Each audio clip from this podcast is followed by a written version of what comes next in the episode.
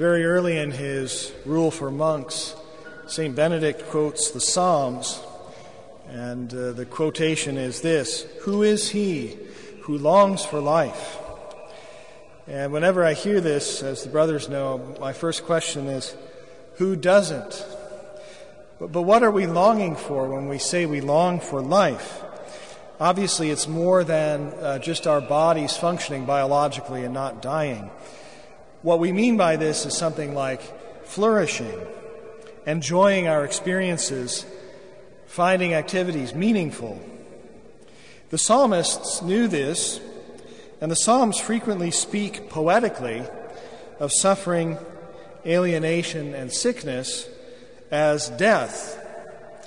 And I've taught the Psalms many times. Often it's the case that modern persons like ourselves read into this uh, poeticism, a kind of over the top expression that we associate maybe with uh, some Mediterranean cultures or primitive religions or something like that. And so it's easy to dismiss these as exaggerations.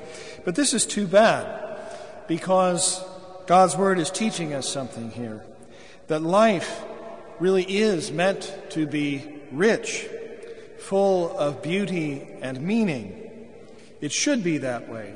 God created all things and in God's eyes, He created them good, and they should be that way for us as well.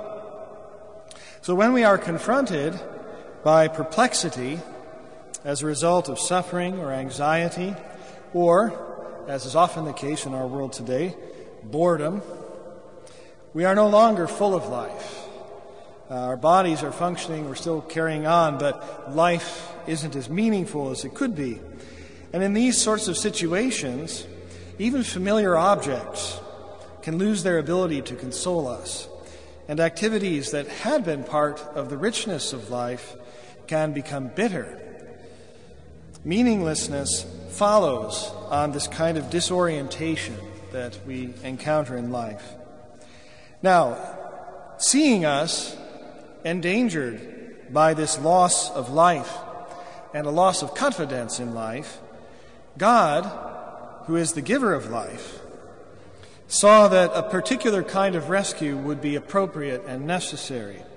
And when we say that the Word of life, through whom all things came to be, became flesh and made his dwelling among us, we are saying something that really ought to amaze us, I think, more than it does.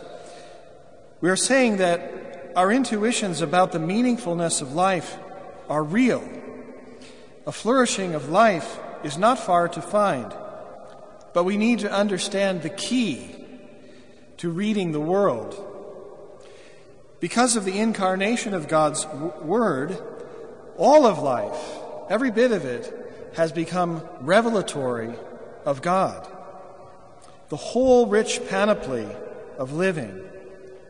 I'll just name some things if you don't mind birth, growth, learning, loving, working, making friends, losing friends, grieving, homes, neighborhoods, cities, empires, banqueting, building, tiring, sleeping, music, gardens, rivers, stars, rain, snow, suffering, and ultimately dying. All of this is full of meaning. All of it can reveal God to us if we have the eyes of faith. And this faith is possible because Christ is our model for this faith, for living a human life so as to unite it with God, whose purposes are those that will really bring us the fulfillment that we're looking for. A music teacher once said to me that if God gives you a violin, a Stradivarius, I think he said actually, you could use it to flip pancakes in some way if you wanted to. Uh, but it wouldn't do a very good job flipping pancakes, and you'd ruin the violin besides. And his point is that things work better when we use them for the purpose for which they were created, when we use the right tool for the right job. We make tools for specific jobs.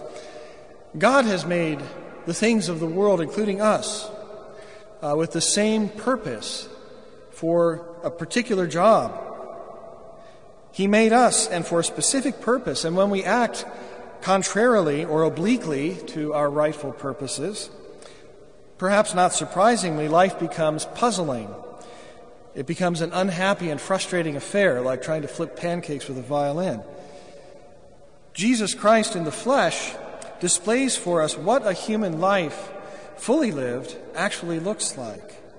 And it is in our uniting our own lives to His, allowing Christ to dwell in us, that our humblest actions become meaningful. We become energized to become genuine saints, to become holy. We will discover an ability to see God's glory in all the circumstances of life. The world is charged with the grandeur of God. It will flame out like shining from shook foil.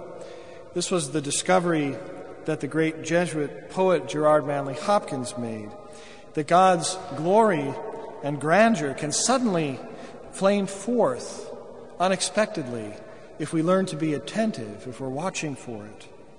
The whole Christmas season is about this changing of the way we see things, this attentiveness, this seeing into God's purposes, full of references to sight, especially seeing into heaven. So, tomorrow, for example, St. Stephen will look into heaven as he's being stoned to death. And then on the following day, St. John will look into heaven as he writes the book of Revelation.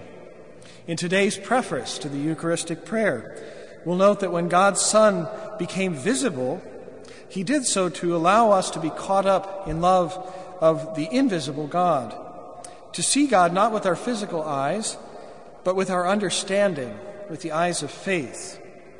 So, St. Stephen's and St. John's experiences are part of this same reality. They are not looking at a place when they look into heaven, it's, it's not somewhere we can point to exactly. Rather, they're looking at the same things that you and I see right now. But they see Christ in them. They see the kingdom coming in our lives as they are right now. They're caught up in this love of God. They enter in and see God's face, as it were. They enter into his temple.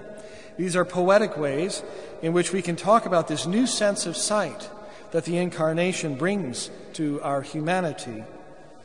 We might put it less poetically and say they experienced insight into God's meaning for their lives and for the world. And not only did they see this, but they gave their assent. They said, Yes, I see that it's good. I see that your purposes should be mine. And so may we learn from the mystery of the incarnation to see, to see God's grandeur approaching in so many hidden ways. And taught by God's word, may we learn to unite our minds and hearts more firmly to Christ to say yes to his plan. This is especially important where we find still in our hearts cynicism or boredom or anger or frustration. These are signs that Christ is not yet visible in the circumstances that bring these about. And to this, the psalmist says, Open the gates of your heart, let the King of glory enter, Jesus Christ, to whom be glory and praise forever and ever. Amen.